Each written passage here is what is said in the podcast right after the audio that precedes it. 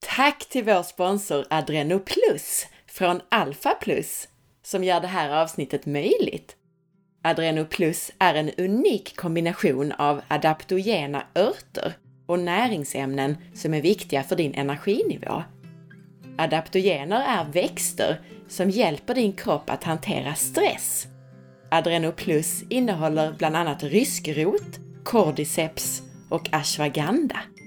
Och dessutom näringsämnen som du förbrukar mer av vid stress.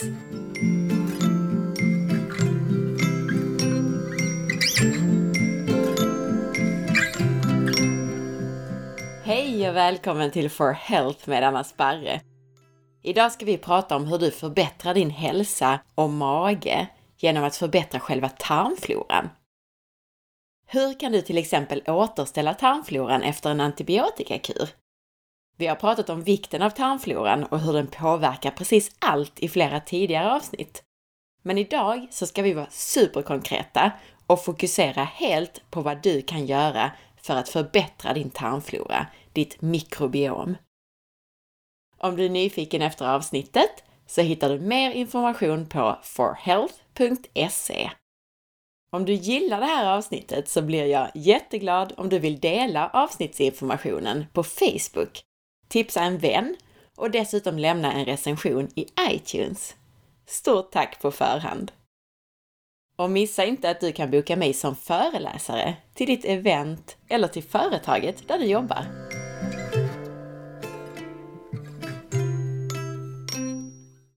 Jag skriver och pratar mycket om tarmfloran och hur den påverkar vår hälsa. Och även om jag indirekt har pratat också om hur man förbättrar sin tarmflora, så har jag nog inte varit tillräckligt tydlig och konkret. För jag får alltid mycket frågor kring det här.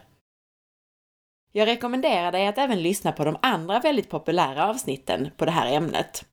Det här avsnittet idag är såklart helt fristående, så börja med att lyssna på dagens avsnitt. Men lyssna även på avsnitt 44 på temat I tarmarna finns makten över din hälsa. Och avsnitt 46 på temat det här påverkar din magflora och därmed hälsa. Och avsnitt 51 som är på liknande tema som dagens avsnitt.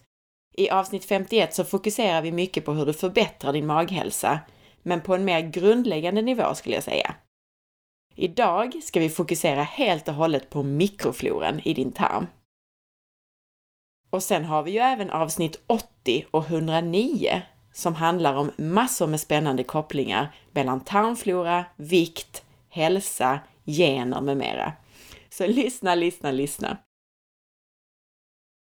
Mikrobiom och tarmflora är definitivt det hetaste ämnet inom hälsa just nu de senaste årens forskning har gett oss så mycket ny insikt.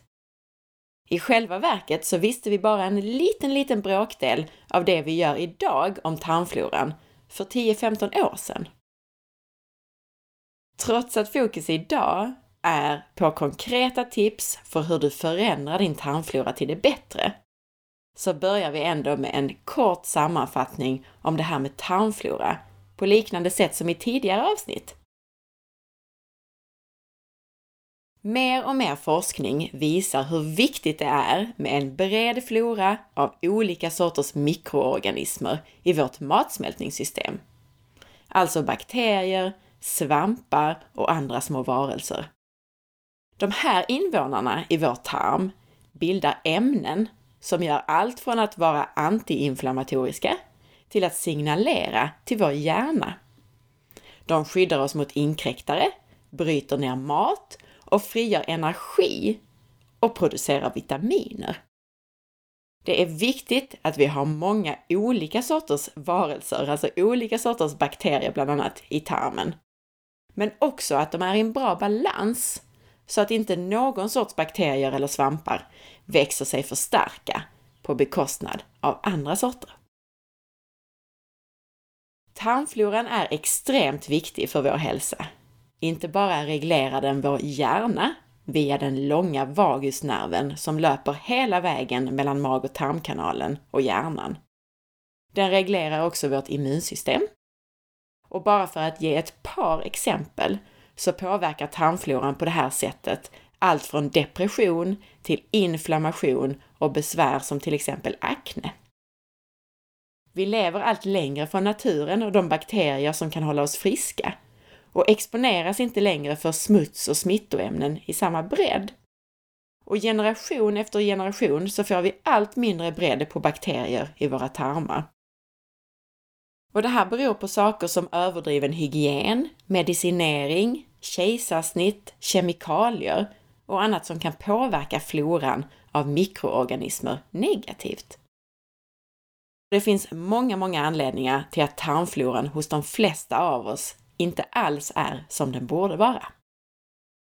Och det här leder till allt från allergier till depression som jag nämnde och sjukdomar som reumatism, inflammatoriska tarmsjukdomar och diabetes. Som jag nämnde så är tarmfloran för smal, det vill säga den innehåller en för dålig variation av goda bakterier och andra mikrober och dessutom ofta i för liten kvantitet. Eller i obalans, så att någon art vuxit sig väldigt stark på bekostnad av andra. Har man då till exempel testat sin tarmflora och sett att den inte är som den ska? Eller har man kanske varit tvungen att använda sig av antibiotika? Antibiotika är ju faktiskt ett fantastiskt läkemedel, men man ska vara väldigt restriktiv och bara använda det om man verkligen, verkligen måste. I de här fallen i alla fall, om man ätit antibiotika för att man måste det, eller man har testat sin tarmflora och sett att den inte är så bred och rik som den borde vara, så vill man ju göra någonting åt sin tarmflora. Och det är precis det vi ska prata om idag. Hur gör du något åt din tarmflora? Tipsen i det här avsnittet förutsätter att du redan har koll på grunderna kring din kost. Alltså det är inte särskilt lönt att du fokuserar allt vad du kan på en särskild sorts fibrer om du i övrigt lever på snabbmat och äter en massa mjöl och socker. Allra viktigast för din hälsa generellt och din tarm inte minst, det är att du äter någon form av näringstät paleokost som innehåller grönsaker, naturliga proteinkällor av god kvalitet och oprocessat fett. Men tillbaka till ämnet. Jag nämnde ju antibiotikakurer som en anledning till att vilja förbättra sin tarmflora. Och just antibiotika är intressant. Visste du att en enda antibiotikakur kan förändra din tarmflora permanent? Jag kommer även att skriva om detta på forhealth.se och då passa på att länka till ett par studier på ämnet. För det finns studier som visar saker som att man efter en antibiotikakur har en signifikant förändrad bredd i mikrofloran. Att det är väldigt vanligt med utveckling av sjukdomar, patogena mikrober i tarmen efter en antibiotikakur. Till exempel Clostridium difficile, C. difficile, som är en sorts patogen bakterie som vanligen ger diarré. Och en antibiotikakur påverkar så mycket som en tredjedel av bakteriestammarna i din tarm. Också så länge som sex månader efter en antibiotikakur så har inte bredden i din mikroflora återhämtat sig i studier då. Och det här indikerar på en permanent förändring eller försämring av tarmfloran, alltså att den kanske aldrig återhämtar sig. Man ser också i studier att antibiotika ofta ger diarré, och det beror vanligen på infektioner av patogena, sjukdomsframkallande bakterier som är resistenta mot antibiotika. Men som sagt, när du verkligen behöver antibiotika så kan det rädda ditt liv. Det jag vill säga här är att du inte bör använda det mot öroninflammation och urinvägsinfektion. Och nu tänkte jag börja med att prata lite om probiotika, alltså tillskott av probiotiska bakterier. Och för det första så vill jag säga det att om du nu tar en antibiotikakur så använd probiotika, tillskott av probiotika alltså, både under tiden du äter antibiotikan och efter. När jag jobbar med klienter och infektioner i tarmen, parasiter, patogena bakterier eller överväxt av gästsvamp så arbetar vi med potenta antimikrobiella örtpreparat och gör det på samma sätt.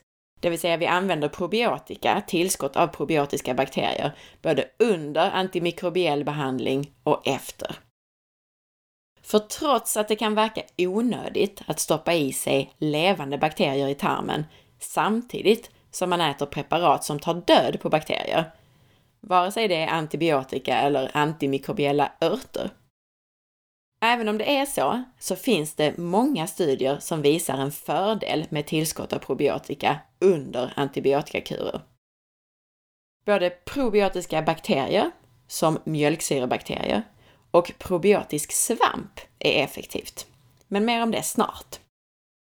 Tänk dock på att inte ta probiotikan samtidigt vid samma tidpunkt på dagen som du tar antibiotika eller andra antimikrobiella preparat, utan försök separera dem så du tar dem vid olika tidpunkter på dagen. Det man ska veta med probiotika är också att även om man skulle ta död på den, alltså om den inte överlever hela vägen ner i tarmen, så kan den fortfarande ha positiva effekter. Även döda goda bakterier gör, gör nytta. Döda bakterier kan till exempel både ha en förmåga till antiinflammatorisk signalering och kanske till och med fortfarande kunna överföra sina gener. Det här med genöverföring och mikrobiom pratar vi mer om i avsnitt 109 förresten. Jag rekommenderar att man använder en kombination av probiotiska bakterier, laktobaciller och kanske bifidobakterier till exempel. Och den probiotiska svampen Saccharomyces boulardii, S. bolardi. Den här svampen, den goda svampen, bolardi, har i många studier visat sig mycket effektiv. Både vid antibiotikakurer och för att återställa tarmfloran, konkurrera ut parasiter, gästsvamp och annat. Fördelen vid en antibiotikakur med att ta den här S. bolardi, är bland annat att denna svamp tål antibiotikan bättre än bakterierna gör. Så den har större chans att överleva än vanliga mjölksyrebakterier till exempel. Antibiotikan är ju riktad mot just en bakterieinfektion i din kropp, så den är ju effektiv på att döda bakterier. Men tänk ändå på att flertalet av de probiotikatillskott som finns att tillgå i vanligt, från vanligt apotek till exempel, eller hälsokost, är näst intill verkningslösa. De innehåller ofta inte levande bakterier och ofta i för liten mängd och för få stammar. Välj ett preparat som är välstuderat, alltså i studier, och som innehåller mycket och varierat med bakterier. Trots att jag nu har lovordat probiotikatillskott så finns det, även med bra och verksam probiotika, en del begränsningar. Jag kommer att utveckla det här mer snart, men redan nu så kan jag säga att det stora problemet med vår tarmflora är att vi saknar bredden. Att vi har för få sorters bakterier. Och detta är också det som är svårast efter en antibiotikakur, att återställa bredden, antalet olika sorters bakterier och andra mikrober i tarmen. Även ett tillskott av en bred probiotika är för smalt i det här avseendet. Den bästa probiotika kan helt enkelt inte återställa din tarmflora till den som våra förfäder hade. Jag kommer till det här snart. Nu tänkte jag rulla in på det här med fermenterad mat. För ett mycket hållbart och bra sätt att få i sig probiotika på är i form av just fermenterad mat. Och lyssna gärna på avsnitt 105 av podcasten för att lära dig allt på det här ämnet. Både hur du gör din egen surkål och liknande och hur du ska tänka om du köper fermenterad mat. Nyligen så skrev jag också ett långt inlägg om hur du gör kombucha. Där får du alla detaljer du behöver. Kombucha är fermenterat te. Till avsvalnat sötat te. Mikroberna äter sockret så du får inte i dig så mycket själv. Men till det här så tillsätter man bakterie och gästkulturer i form av en så kallad Scooby. Det här är en geléaktig klump som en del kallar för kombuchasvamp, men som egentligen är en blandning av bakterier och gästsvamp.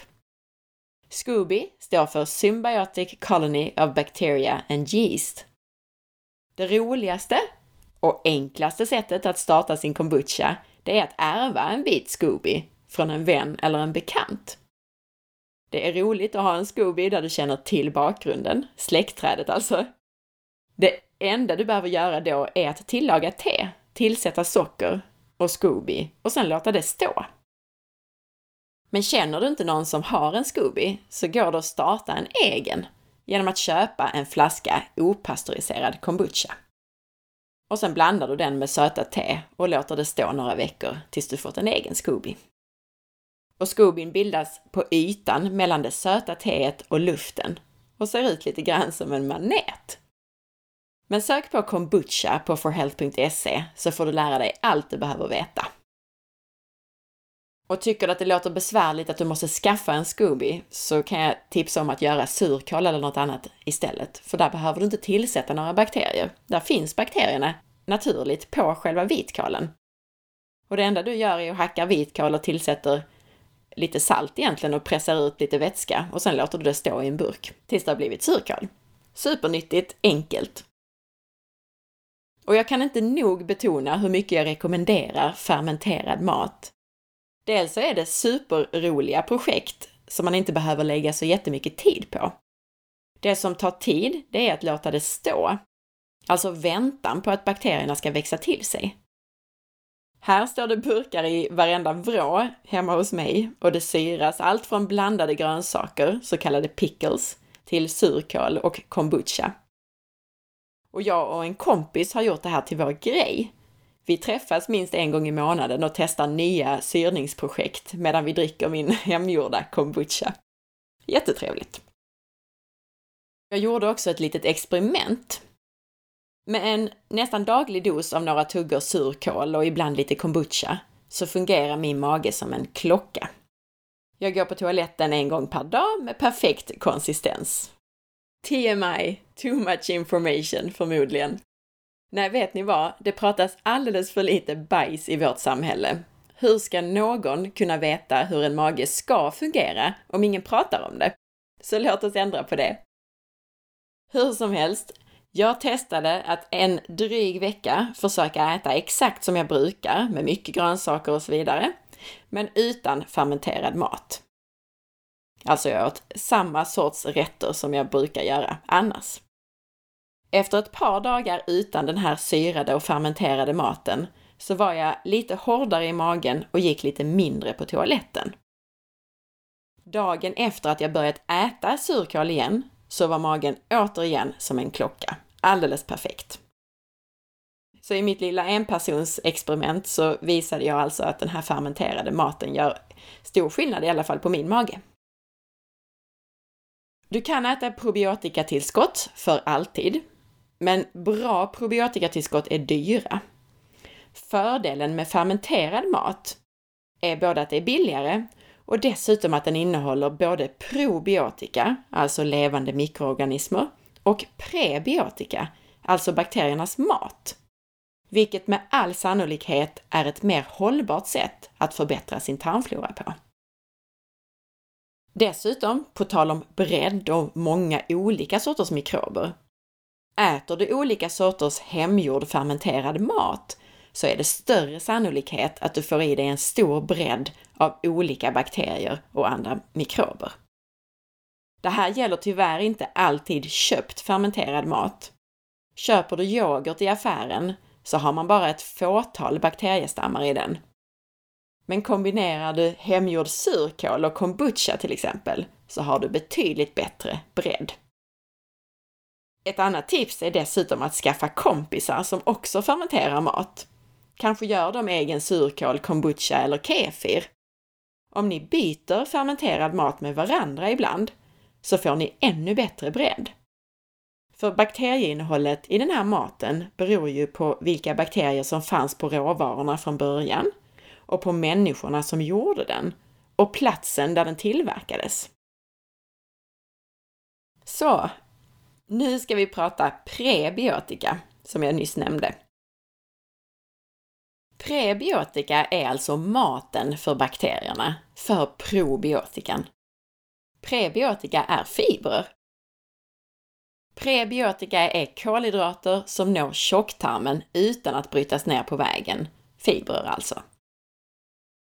I tjocktarmen så blir de mat åt probiotiska bakterier.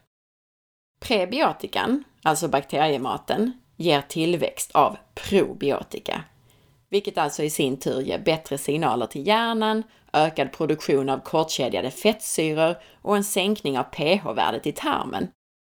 Och effekten är bland annat mindre inflammation och välmående och hälsa generellt. Probiotikatillskott som vi pratade om innan är väldigt bra medan man tar dem. Men det är tyvärr svårt att få en långvarig effekt som varar efter en avslutad kur av probiotika. I längden så är det viktigare att få i sig prebiotika, fibrerna, maten för bakterierna, för att kunna förändra sin tarmflora. Tarmfloran är en stor anledning till att jag inte tror på att nolla kolhydraterna som man säger. Alltså att under en längre tid inte ens äta grönsaker, eller väldigt begränsat av grönsaker. Fibrerna i grönsaker utgör föda för tarmbakterierna. Fibrerna är alltså prebiotika för våra probiotiska magbakterier. Probiotika betyder för liv, alltså pro, för och bios, liv. Prebiotika är det som kommer före. Pre betyder före. Det vill säga maten för probiotikan. Historiska fynd visar både att vi åt väldigt mycket grönsaker och fibrer under evolutionen och dessutom mycket mer varierat än idag. Vi åt alltså väldigt mycket olika sorters växtdelar under evolutionen. Mycket tyder på att vi under evolutionen fick i oss i storleksordningen 100 gram fibrer om dagen. Betänk då att fiberrik mat sällan innehåller mer än 5-10 fibrer. Så det är mycket grönsaker vi pratar om här. I västvärlden idag är det vanligt att vi inte får i oss mer än 5 gram fibrer per dag, alltså en tjugondel av det här. Inte konstigt att vi har en utdöende tarmflora. Fokusera på att få i dig en stor variation av mjuka fibrer från grönsaker, rotfrukter och eventuellt frukt. Inte minst inulinrika grönsaker som sparris, jordärtskocka och lök är mycket effektivt. Mest effektivt är detta när vi äter dem råa, så tillaga försiktigt om du tillagar. Anledningen till det här är att inulin, det är kedjor av fruktos. Kedjor som inte bryts ner i tunntarmen utan går till bakterierna i tjocktarmen och blir mat för dem istället för energi för cellerna i vår kropp. Men som du säkert själv märker så blir smaken sötare av till exempel lök och jordärtskocka och till och med sparris vid tillagningen. Tillagar vi inulinet så bryts nämligen en del ner till socker, fruktos i det här fallet. Själv så är jag så hardcore att jag blandar ner små tunna strimlor av rå jordärtskocka i salladen för att få ett bra tillskott av fibrer för tarmfloran. Om du är intresserad av det här med inulin så gå gärna in på forhealth.se och läs mer där. Du kan använda sökrutan som finns uppe till höger på sidan och bara skriva inulin så hittar du några inlägg på det här ämnet. Och när det gäller det här med prebiotika, som sagt variation. Variation innebär inte att du helt random två gånger om året ska trycka i dig grönkål för att det är nyttigt. Nej, samma grönsaker med samma sorts fibrer måste återkomma regelbundet. Tänk på det som att olika bakterier äter olika grönsaker och fibrer. Därför så måste du mata alla dina olika sorters bakterier med olika sorters grönsaker regelbundet. Rotera in massor med olika sorters grönsaker. Däremot så är det naturligt att variera grönsaker efter säsong, så du behöver inte äta sparris året om. Men under säsong så kan du se till att rotera in det minst en gång i veckan. Jag skrev för inte så länge sedan ett inlägg om hur stor variation vi hade i de växter som vi åt under evolutionen. Redan för 800 000 år sedan åt vi varierat av nötter och frön, olika slags rotfrukter och många olika sorters grönsaker. Forskarna har till exempel i en studie hittat inte mindre än 55 olika växtsorter som våra förfäder hade ätit av. Vi äter troligen alldeles för smalt idag. Att bara äta broccoli, vitkål och spenat är alltså inte tillräckligt, även om alla de här grönsakerna som jag nämnde är supernyttiga och näringstäta i sig. En sorts prebiotika som visar sig vara väldigt bra för tarmfloran är resistent stärkelse. Jag har pratat om resistent stärkelse i något av de första avsnitten av podden. Men det här är alltså stärkelse som inte bryts ner i tunntarmen, där annars nedbrytning och absorption av vår mat sker, inte minst av stärkelse. Men resistent stärkelse går vidare till tjocktarmen. Och därför så räknas det som fibrer, lösliga fibrer, eller prebiotika då. Och jag pratade innan om inulin som är kedjor av fruktos. Stärkelse är kedjor av en annan sockerart, nämligen glukos. Och vi brukar ju prata om stärkelse som snabb energi som snabbt tas upp och blir blodsocker. Stärkelse som finns i potatis och bröd och annat. Men resistent stärkelse har en annan struktur. För beroende på hur de här kedjorna av glukos som bildar stärkelse, beroende på hur de ser ut, så tas de mer eller mindre enkelt upp av tunntarmen och blir energi. Resistent stärkelse har en sån struktur att kedjorna inte bryts ner i tunntarmen, utan går vidare och fungerar alltså som fibrer. Resistent stärkelse finns i kall mat, till exempel i rå potatis eller i potatis som har kylts ner, när stärkelsen då återgår till sin tidigare raka struktur under nedkylningen. Det finns även i omogna frukter och grönsaker och i potatismjöl. Och du kan läsa mer om resistent stärkelse på forhealth.se. Men i korta drag så kan man säga att rå potatis i form av potatismjöl är det enklaste sättet att få i sig det. Och då rekommenderar jag att du trappar upp dosen, så att börja kanske med ett dagligt tillskott på en tesked potatismjöl och så trappa upp det tills du är uppe i minst två matskedar om dagen. Ett annat bra sätt att få i sig resistent stärkelse och ett, en annan sorts resistent stärkelse ska jag tillägga också. Så du kan även variera ditt intag av resistent stärkelse. Det är från riktigt gröna bananer. Om du köper de här supergröna bananerna, så där gröna så att du inte riktigt kan äta dem, och så skär du dem i bitar och så kan du lägga dem i frysen. Och sen kan du mixa ner de här i en bra mixer till ett pulver som du kan strö på maten eller ha i din smoothie till exempel. Och som jag nämnde, sluta vara så manisk med kolhydraterna att du begränsar grönsaker. Studier där man jämför kolhydratinnehåll, alltså framgångsrika studier som hyllar lågkolhydratkostens effekt på bland annat vikt, visar faktiskt att magfloran, tarmfloran, kan missgynnas av för lågt kolhydratinnehåll. Mindre mängd goda bakterier och mindre pH-sänkande fettsyror som produceras av bakterierna, till exempel smörsyra, hittade man hos de som hade lägst kolhydratinnehåll i kosten. Givetvis missgynnas ingenting av att du hoppar över socker och mjöl, tvärtom. Men att gå väldigt långt ner i kolhydratinnehåll, till exempel 20-30 gram per dag eller lägre, då får du också i dig mindre grönsaker och annat fiberrikt. Och det är just de här mjuka, lösliga, hälsosamma fibrerna vi vill åt. Gärna i stor variation. De är som sagt maten, födan för bakterierna. Du kan alltså svälta ut fina magbakterier genom att bli för strikt med kolhydraterna. Men kanske så är du en person som har varit väldigt överviktig, haft diabetes eller något annat som är kopplat till det metabola syndromet. Och då vill du ju inte börja ösa på med kolhydrater, eller hur? Du kanske mår bäst på en ketogen kost. Men jag har några tips.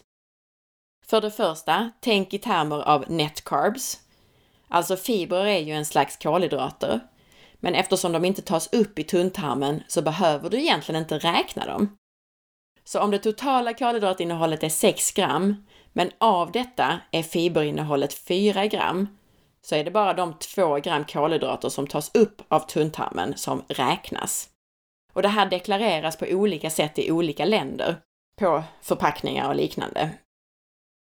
Och när vi pratar om det här med net carbs så går vissa så långt så att de säger att för varje gram fibrer man får i sig i ett visst livsmedel så kan man äta ett gram vanliga kolhydrater i samma livsmedel utan att det räknas eftersom fibrerna i sig saktar ner upptaget av de övriga kolhydraterna i livsmedlet. Hur som helst, hur man än vill tänka, så riktigt fiberrika low carb grönsaker missgynnar ingen. Ös på med bladgrönsaker, zucchini och alla sorters kål till exempel. Och helst råa då, eftersom de råa grönsakerna har mer fibrer i förhållande till kolhydrater som tas upp och blir energi. Och för det andra, när det gäller tips till dig som är väldigt strikt med kolhydraterna, så kommer resistent stärkelse in här. Resistent stärkelse räknas ju också som fiber eftersom det också blir bakteriemat. Så testa att använda kallt potatismjöl som tillskott. Och för det tredje, fibertillskott. Tillskott av till exempel fiberhusk, sådana här psylliumfröskal, kan också gynna magfloran. För det fjärde, välj fiberrika fettkällor. Visste du att både oliver och avokado är superbra fettkällor som dessutom är rika på fibrer?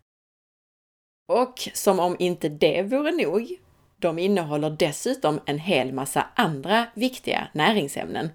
Avokado är en superkälla till allt från fett och fibrer till folat, kalium och magnesium. Men nog om detta. Nu ska vi prata om nästa ämne, nämligen smuts. Ja, du hörde rätt, smuts. Att vara ute i naturen och inte minst att odla egna grönsaker som du inte tvättar allt för mycket innan du äter dem är ett bra sätt att exponeras för en större bredd av mikroorganismer. Kanske ska du inte heller vara så rädd för andra människors bakterier. I alla fall så länge det är hälsosamma människor med en bra flora. Så att mocka skit i ett stall eller en kladdig kyss kan vara på sin plats för att förbättra din egen bakterieflora. Sådär. Jag hoppas att du har fått med dig några tips som du känner att du kan applicera i din vardag.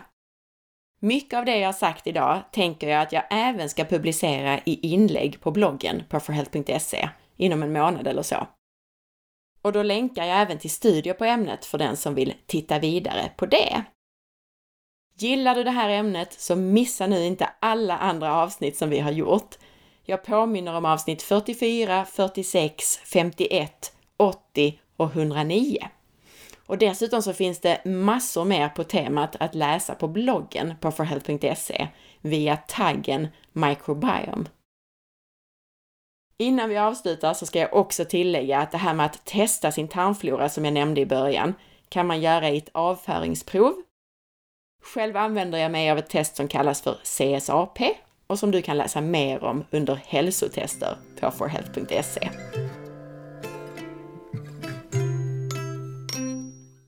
Tack för att du lyssnade idag! Jag hoppas att du uppskattade ämnet och avsnittet. Och gjorde du det, så dela gärna avsnittsinformationen som du hittar på facebook.com forhealth.se. Missa inte heller att följa med på Instagram via signaturen A. Sparre. Gå nu in i iTunes eller din app på mobilen och lämna ditt betyg och recension på podden och glöm inte att tipsa andra om den, om du gillar den. Jag behöver din feedback och recensionerna får också fler lyssnare att hitta till podden, vilket är en förutsättning för att du ska kunna fortsätta få gratis information och få lyssna på de intressantaste intervjupersonerna. Tack alla ni som redan har varit inne och lämnat recensioner.